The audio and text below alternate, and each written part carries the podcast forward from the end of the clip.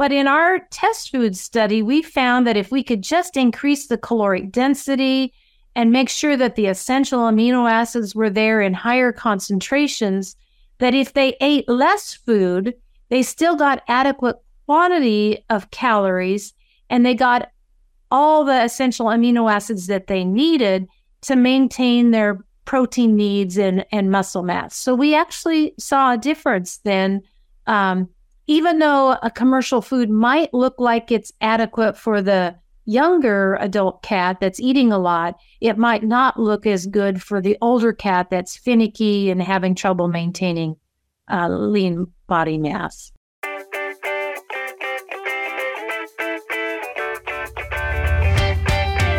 A whole new era of communication in the pet food industry is coming.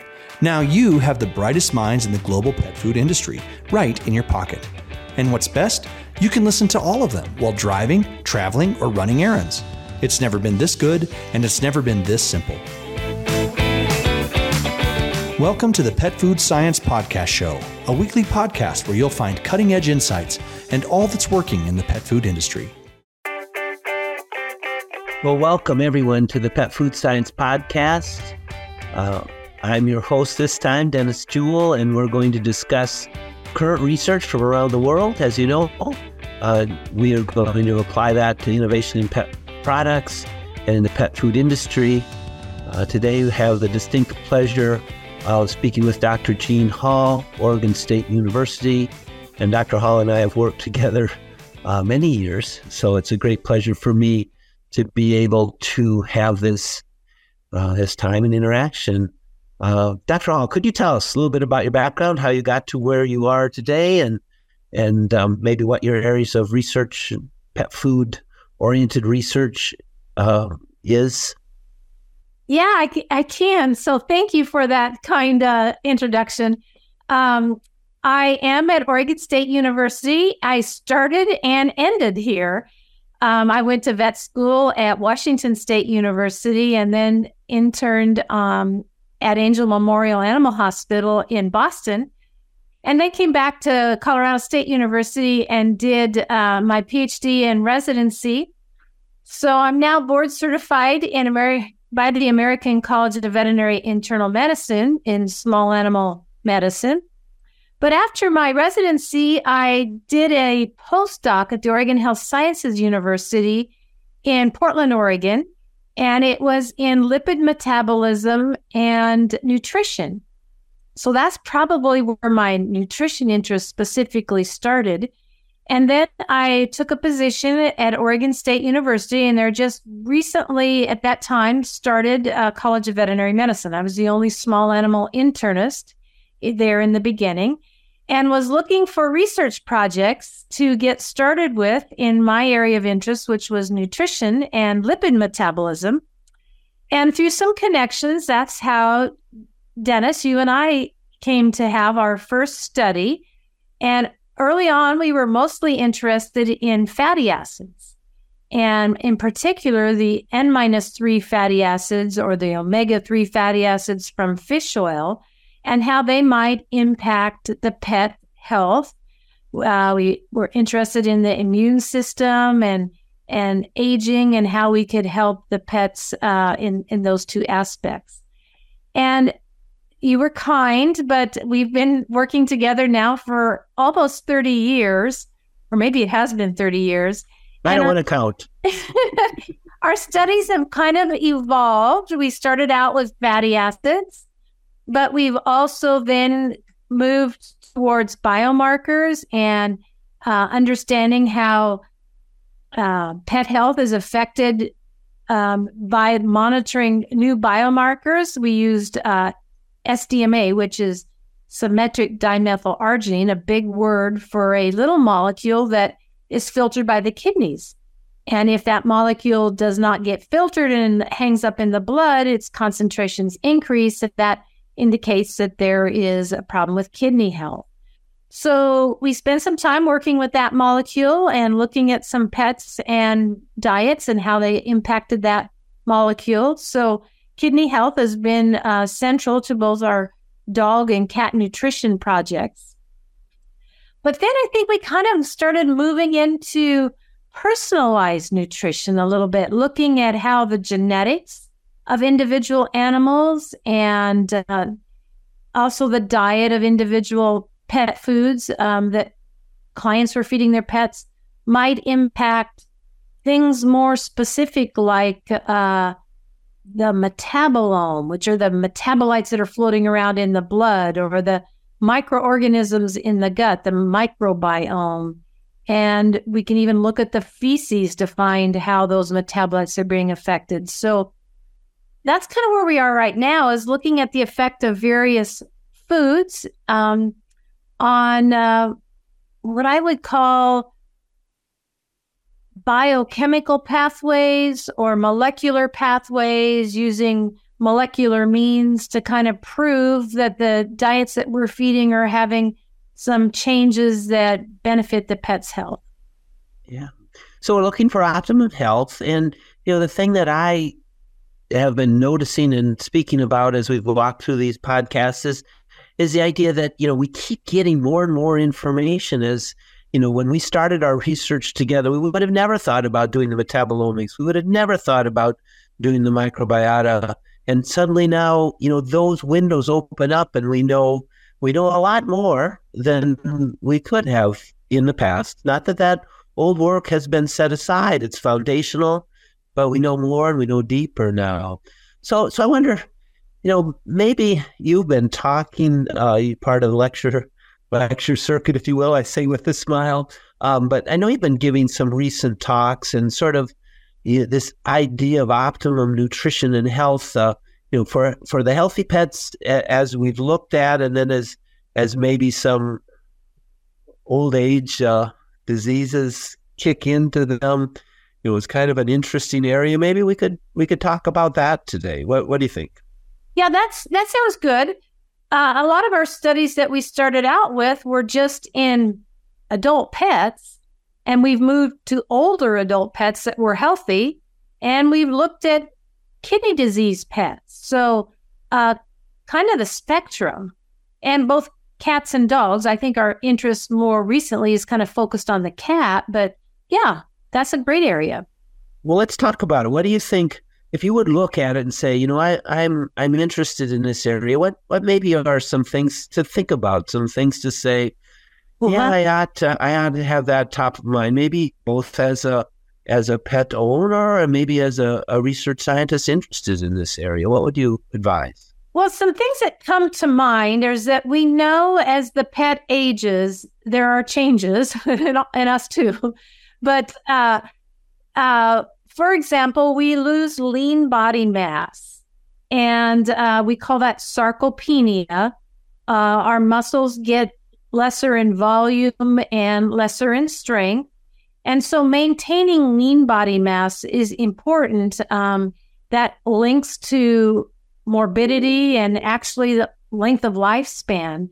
So one of the areas we look at is how can we maintain circulating protein levels and lean body mass or muscle mass in our pets. Well, let's talk about that for a minute because, you know, I, I'm very interested in that article you were first author on, where actually the, the pets were given the same amount of protein, but there was a protein quality difference that really made a difference then on this outcome of the sarcopenia that you are talking about. Can should, should we just you know, yeah, that's, that a, that's a great one. So, with that background, we know that cats are going to have a problem as they get older uh, in maintaining their lean body mass. We also know that cats get more finicky in what they eat as they get older. So, knowing that overall they may eat less, it's really important that you get high quality protein in front of them in the form of pet foods so that they will if they eat less, still get adequate amounts of the essential amino acids. And in that study that you're referring to, our control food, which was a food that was out there on the market and recommended for older pets and in specifically pets with kidney disease, met all of the requirements, assuming that the cat ate as much as it was uh, supposed to. But in our test food study, we found that if we could just increase the caloric density, and make sure that the essential amino acids were there in higher concentrations, that if they ate less food, they still got adequate quantity of calories and they got all the essential amino acids that they needed to maintain their protein needs and, and muscle mass. So we actually saw a difference then. Um, even though a commercial food might look like it's adequate for the younger adult cat that's eating a lot, it might not look as good for the older cat that's finicky and having trouble maintaining uh, lean body mass. Now that's that's great insight because I do think, you know, as as our pets age, there's there's a continual need to update kind of you know what the what that young pet needs. I'm just thinking of my son's puppy who obviously burns a lot of calories what? and is uh, is eating a lot of food and staying very lean. Uh, that's quite different, isn't it, than uh, the older pets we're talking about, maybe that have some disease instance going on and have some inappetence and sarcopenia being the result. Mm-hmm. Yeah. Uh, the other thing is that we also know that as pets age, the microbiota, or I like to call them the bugs in the intestinal tract, uh, change at, with aging. And so those uh, bugs or the microbiome in the intestinal tract are very important in that they take ingredients that are fed to the pets that don't get absorbed either by the host, which is the pet, or by the bugs themselves for their own needs. And they ferment them and they can make products that are not so good for the host. Some of them get absorbed and they have detrimental impact, particularly on the kidney. So uh, the other thing that we can look at as pets get older and we think about their nutrition is we want to maintain high quality ingredients um, that are easily digested, but we don't want to have a lot of extra protein left over for fermentation in the colon so that some of these negatively um, affecting, we call them postbiotics that get absorbed, have a, have a negative impact. Well, it's not fascinating. I, I often, you know, cycle back and, and just to sort of smile. Uh, you know, 1978 was my first uh, co-authored article looking at a bypass nutrients, Journal of Animal Science, uh, where I'm still an animal science member. But we had no idea of postbiotics at the time. We had no idea. We all we could measure was stuff we could grow in culture, and that was so limited. And now in the research you're talking about, you know, hundreds of species, hundreds of metabolites. Uh, it's just a fantastically broader picture, which exactly. I'm very excited about. Yeah. So that's a really good point in that uh, the GI microbiome is vast and it was difficult to study for a long time because they're either facultative or strict anaerobes, which means you can't grow them in our normal culture conditions. They have to be in an oxygen poor environment. So, not a lot of studies actually were able to look at those bacteria. And there's yeah, they simply died. Movers. Yeah. yeah.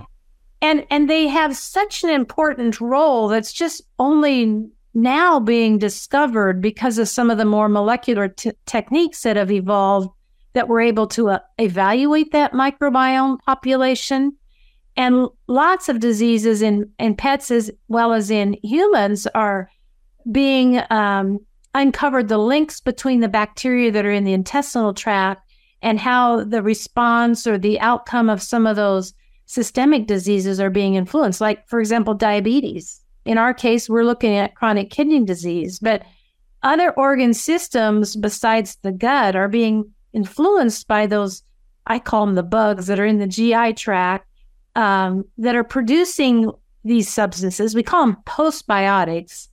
Um, that term kind of means the products that are made by the fermentation product process that then get absorbed. So, um, yeah, it's fascinating to think that something going on in the gut may be affecting a, a systemic um, process.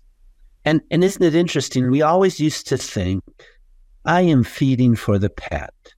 But now what you're talking about is you're feeding for the pet through the interaction that happens with the gut microbiota. Mm-hmm. Really, the pet's taking much of what it wants right off the top in the small intestine, but a whole bunch of what's happening with the pet is through these uh, microbiotic products. So tell us more. Like you just you just gave a talk, you know, and so you kind of I know you have this kind of top of mind on this area. But but could you summarize that for us? What what did you do? What were you saying to those really veterinary internal uh, experts on the on this area? Yeah, the, I, I just gave a talk for the American College of Veterinary Internal Medicine on how the food ingredients that we feed cats, if my talk was focused on cats, influence the microorganisms or the microbiome, as we call it, in the intestine, and then results in these postbiotics or products that they produce that get absorbed and how that affects kidney health. So, yeah, there were some interesting studies that were summarized in that talk. Some of them just in healthy cats. We we know, for example, that if you feed very high levels of protein, like 50% protein as fed, that it's not always a good thing. Even though we think as cats get older, they need more protein, their muscle mass is diminishing. That extra protein that the host didn't utilize and that the bugs didn't use for their own growth and metabolic needs gets fermented in the colon. And those products that are made then that get absorbed by the by the intestine circulate around and they can have detrimental effects. So there's an optimum amount of protein and we're working to figure out what that is, but it's certainly not more protein is better. Not so, always, right? Yeah, yeah. Well, that was one key fact that um, that we uh, that I reported in that study the other one um, is that you can add certain food ingredients, for example, betaine, which helped me out, Dennis. I think that comes from beets. Mm-hmm. Well, it, it's a uh, it's tri- trimethylglycine, right? So it's it it is found naturally and and and also in beets, but found naturally in other places. But it's a it's a major uh, a major uh, small molecule that all of us you know have in our in our bodies as well as our pets. So we, we can supplement who would think of adding betaine to pet foods, except Dennis, would be I understand too. so we did look at the effects of betaine on um, we call it one carbon metabolism because betaine donates a methyl group and it ends up traveling around in a transmethylation cycle and and supplying methyl groups that some really important molecules that uh, are involved in antioxidant reactions, for example, are they, they need that extra methyl group to make enough of those molecules. And um, by putting betaine in the food, that has made a big difference in the health of these cats with chronic kidney disease. So to me, that was a really interesting finding. Uh another ingredient, so again, we're thinking about the food ingredients and how they impact the pet health, is fiber. Now we know cats are obligate carnivores. That means they require meat in their diet, but they also require fiber to get down to the level of the colon. It's not sometimes easily absorbed in the small intestine by the microbiome. So that fiber gets all the way down into the colon and it gets made into postbiotics or smaller molecules that have a really different effect depending upon whether you're a healthy cat or whether you're a cat with renal disease. Well, I was just going to talk about that because, you know, don't you sort of wish as a nutritionist that you could say, look, here's an ideal food. All pets ought to eat it. You know, okay, you need a cat food and a dog food, but but it's so much more than that, isn't it? It's and complicated. Hiking. Yeah, it's very complicated, and it almost seems like the more you learn, okay, my perfect can of pet food, either dog or cat food, and certainly they're not the same for dogs and cats. Cats are not small dogs. So we're optimizing food for the individual species. Um, so it's it's interesting that we we just learn a little bit of like, oh, okay, protein. We don't want to put too much in, but we want high quality, highly digestible protein. We want to have it calorically dense let's put a little betaine in and let's think about fiber.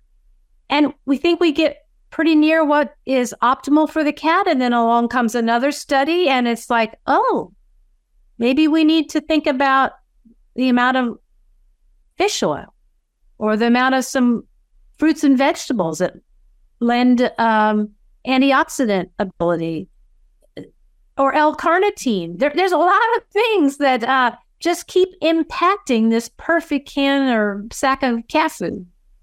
Isn't it interesting? And and the funny thing for us, I think, is as we have gone through this. I mean, at one time, I, I would always smile. You know, I lived in Kansas, and we're in the middle of corn and wheat fields, and my cat would go out hunting, and and people, as I would say what you're saying, they'd say, uh, "When your cat goes out in that cornfield, is it hunting corn?" You know, because we have we have now knowledge that those like who really would think that that these phytochemicals, which are found high in in many things like vegetables, like corn, um, are suddenly something of a benefit to a cat.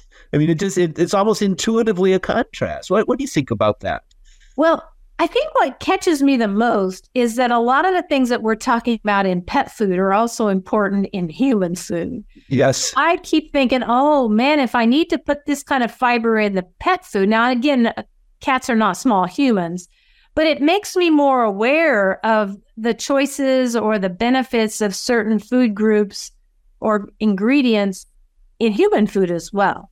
Sure. So, yeah, there is uh, just a, a wealth of information. And the more we learn, the more I'm thinking we're headed towards a target, which is a personalized diet for each species and for each disease state and for all ages. Now, I don't know how many people are going to be able to think about that or utilize that kind of a food, but if you really want to optimize pet foods and pet health, I think you can move in that direction. Kind of, kind of the goal. And so, so the steps, you know, maybe that we're traveling now as you start thinking about life stage and lifestyle. So there's a there's definitely an effect with aging, as you've been talking about, and and a tremendous effect for you know, energy consumption, for example, of a very active pet versus a very hot potato pet. Um, so all of those things turn into what is that optimum for for the individual pet in front of us, right? So we're all trying to to meet that need, and and that's fascinating. What else? What else do you see? And sort of as you do the broad look and and think about areas of pet nutrition, what what are you thinking about? Well, certainly, I, one of the things that catches me is that there's a lot of information that we know that currently isn't reaching the population of pet owners that we choose to serve. So, for example, in my study that I just gave, um, we had a lot of good information about ingredients that would be beneficial for pets with chronic kidney disease. And that's really the only thing we have to offer for cats with chronic kidney disease as a benefit to extend the life, the quality of life is nutrition. And yet, 60% of the cats that have kidney disease are not eating any therapeutic renal food. So, and that was based on about four studies where they looked at where food intake or food source was reported uh, the cats just weren't on a diet specifically designed for for kidney disease. So I think there's a huge opportunity for us to educate the general public on the benefits of feeding specific foods or specific food ingredients to help their pets when they have an underlying disease. I don't think you can get that information from the pet food sack or the can of pet food. I think it's important that we do podcasts and educate people on what they should be looking for. Thank you. Let, let's dive that way a little bit um, because, you know, I would love to be able to walk through a pet food store and look at a bag and say, I can see from this bag, this is a really good food. Now, I, I'm, a, I'm an expert. I, I think I know more about those bags than, than many do, but you still can't tell. Isn't no. it surprising? and and so we need a more educated and like say maybe the podcast, but, but more education is good in this area. Yeah, and I think it's really important that people trust the pet food companies that are doing the research to support the claims in their food, not just I call it dry labbing when you say, oh, this should work because blah, blah, blah, but actually fed the food to a population of animals with that disease and showed the results in peer reviewed publications. I think that's just critical that um, we have evidence to back up the claims that are being made. No, that's that's really good thoughts, Jean. Let's let's come back to some of the research you've been uh, the first author on in the older pet, but in that population, it sort of was surprising to see. You know, there are some underlying, maybe undiagnosed health problems that, in fact, that that that food really imparted a value when when the pets ate it. Um, you know what I'm thinking about? Those are the works where you saw some change in in lean body mass. You saw some change again in these health health indicators that you've been talking about. I know we, we haven't prepared this talk, so maybe maybe that's uh, that that's uh, another time. But I'm thinking you might be going in the direction of. Um, we've done some work with kidney stones, and we know that having kidney stones shortens the lifespan of cats by about three years. And we've done a lot of work actually early on with fatty acids, looking at their effects on the immune system. But more recently, we've done some work looking at the effects of the fat or the type of fat or fish oil in the diet and how that might affect the occurrence or the um, incidence of, of, of stones or kidney stones in the cat. And if we could maybe get rid of those, it might lengthen the life. So, yeah, are there measurable impacts of what we feed on diseases or longevity is kind of the big one. Um, but just the quality of life, I think, is important too. We we've done some studies with client-owned pets where we showed that kidney disease progressed faster if the owners fed their choice of foods and whatever food that might be versus if we put them on foods that were specifically designed for aging animals and pets with underlying kidney disease. So, yeah, I think those were the ones. Those were the ones I was thinking about because I remember those studies and exclusion criteria were things like creatinine that said, okay, these pets appear to be, uh, you know, healthy and and normal, but then when you added that new marker you spoke of, the SDMA, suddenly you realized, oh, there's a subpopulation here. It was a large study, so you had a big enough group to have a, an actual uh, analytical evaluation of those. And when you looked at that subpopulation of, you know, reasonably healthy but declining renal function, you just saw a benefit. And that was fascinating to me.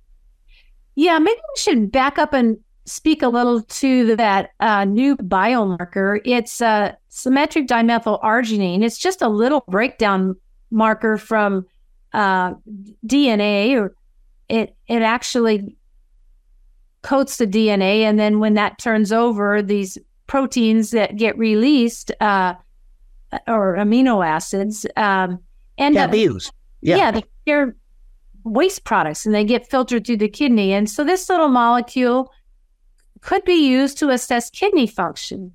And the the beauty of it was that it it went up, and they go up when the kidneys aren't filtering them out.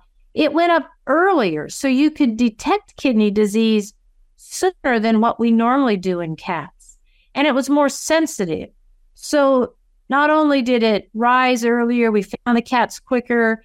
Uh, it was a more sensitive indicator of kidney dysfunction. So we were able to start those cats on a renal protective food sooner than what we would have been with the biomarkers that had been traditionally used. So this biomarker allowed us to, yeah, look at owners' cats in a across the United States study that uh, they thought were perfectly healthy, but we had the information to know that they had early kidney disease. And we put them on different foods. We either let them continue eating the food that they were eating, or we gave them a food that was designed to protect against uh, progressive kidney disease. And we found from that study that we did have improvements. Even though they thought their cats were doing well, at least biochemically, we showed that they were better off with the test. Yeah. So I guess that's that is what I'm thinking about. That idea that with the new methods you're talking about, the foods can actually be tuned to solve a problem that maybe 20 years ago we wouldn't have even been able to know it exists. It did exist. The the problem was there, but it hadn't progressed to a way where the tools at the time would show it existed. So it's it's a fascinating opportunity for a nutritionist because I think you know that. Uh, what, what do you think about the standard of you know maybe kidneys as they continue to decline there can't be much help versus what you showed as in that studies at least with that marker um, I believe it was in cats that it actually improved with that food that was designed you know to aid in the management of of of aging, if you will, or renal disease. Yeah. Well, I think we're kind of mm, accustomed to think that our cures are going to come in a bottle, a bottle of antibiotics, a bottle of non-steroidal anti-inflammatories, uh, pills, and things that we give to the pet. Versus, I think what we're showing is that nutrition is more important. Uh, that we choose the right food ingredients and that they can have major impacts on the kidney health. Uh, like I said, 60% of people don't even have their cats with a known kidney disease on a kidney diet. And in our study, uh, we now know you can detect that kidney disease earlier. So why not start them on something um, that we have evidence to say will be a benefit to them long term? It will lower the the biomarkers that say, oh, the kidneys aren't functioning well, um, long term, ho- hopefully that will lengthen the lifespan or slow the progression of their kidney disease. Sure. Yeah, I think that's really valuable. I think I think so as well. And it's part of the the health maintenance of of all of our aging pets that so many of these things can be, um, you know, I want to say severely reduced by proper nutrition.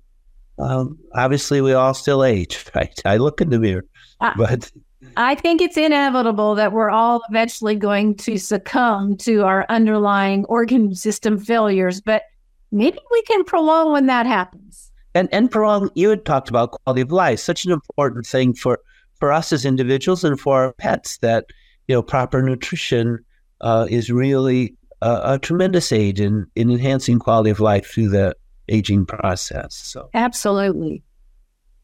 Well, maybe that that's a good place to kind of wrap it up, Jean. I sure have enjoyed uh, talking with you. Uh, maybe we can come back and do some deeper dives into some of the other things. Today we've we've covered uh, this this area of renal. Uh, with area you've published a lot in, but certainly not the only one. So I would enjoy that. I, have a couple questions for you. Just maybe we'll we'll insert them if we get a chance. One thing I always like to ask is, you know, you've worked with a lot of teams, you've worked with a lot of people. What do you look at as something that's really uh, going to be a good indicator of success on that team for your potential team uh, associate? Potential success, I, I think a lot of it has to do with um, communication, follow through, uh, willingness to see a project through to completion. I'm thinking of performing the statistics, interpreting uh, so that we understand what they're saying, and then getting it out there, efforts forward, and see the project through to completion. Yeah, that that's great, Jean. Thank you. You know, you you've taught a lot i think more physiology than direct nutrition but nutrition is built on physiology. Um, do you have any texts that you really like or recommend uh, for someone who, who might be really interested maybe a grad student or even just a, a pet owner that might say oh there's here's a text that dr hall thought was great. Any any well, interesting well, for physiology, uh, certainly I'm teaching veterinary physiology. So I have uh, our basic physiology textbook. I can't recall the author of that right offhand. Nutrition wise uh, textbooks, I usually use peer reviewed literature and do literature searches for the references or the studies that I'm interested in. But I'm going to look up on my shelf and say that the small animal clinical nutrition uh, handbook, although it's more than a handbook, uh, by Hand and Thatcher and Remillard and Roudebush and Novotny. I hope those are the most recent authors uh, on that textbook. It's just an excellent source for just a general overview of nutrition. You probably are familiar with that book, and maybe if I've not referenced it referenced it quite correctly, you can help me out with that. No, no, that's good. That's a good text. I like it as well. So thank you.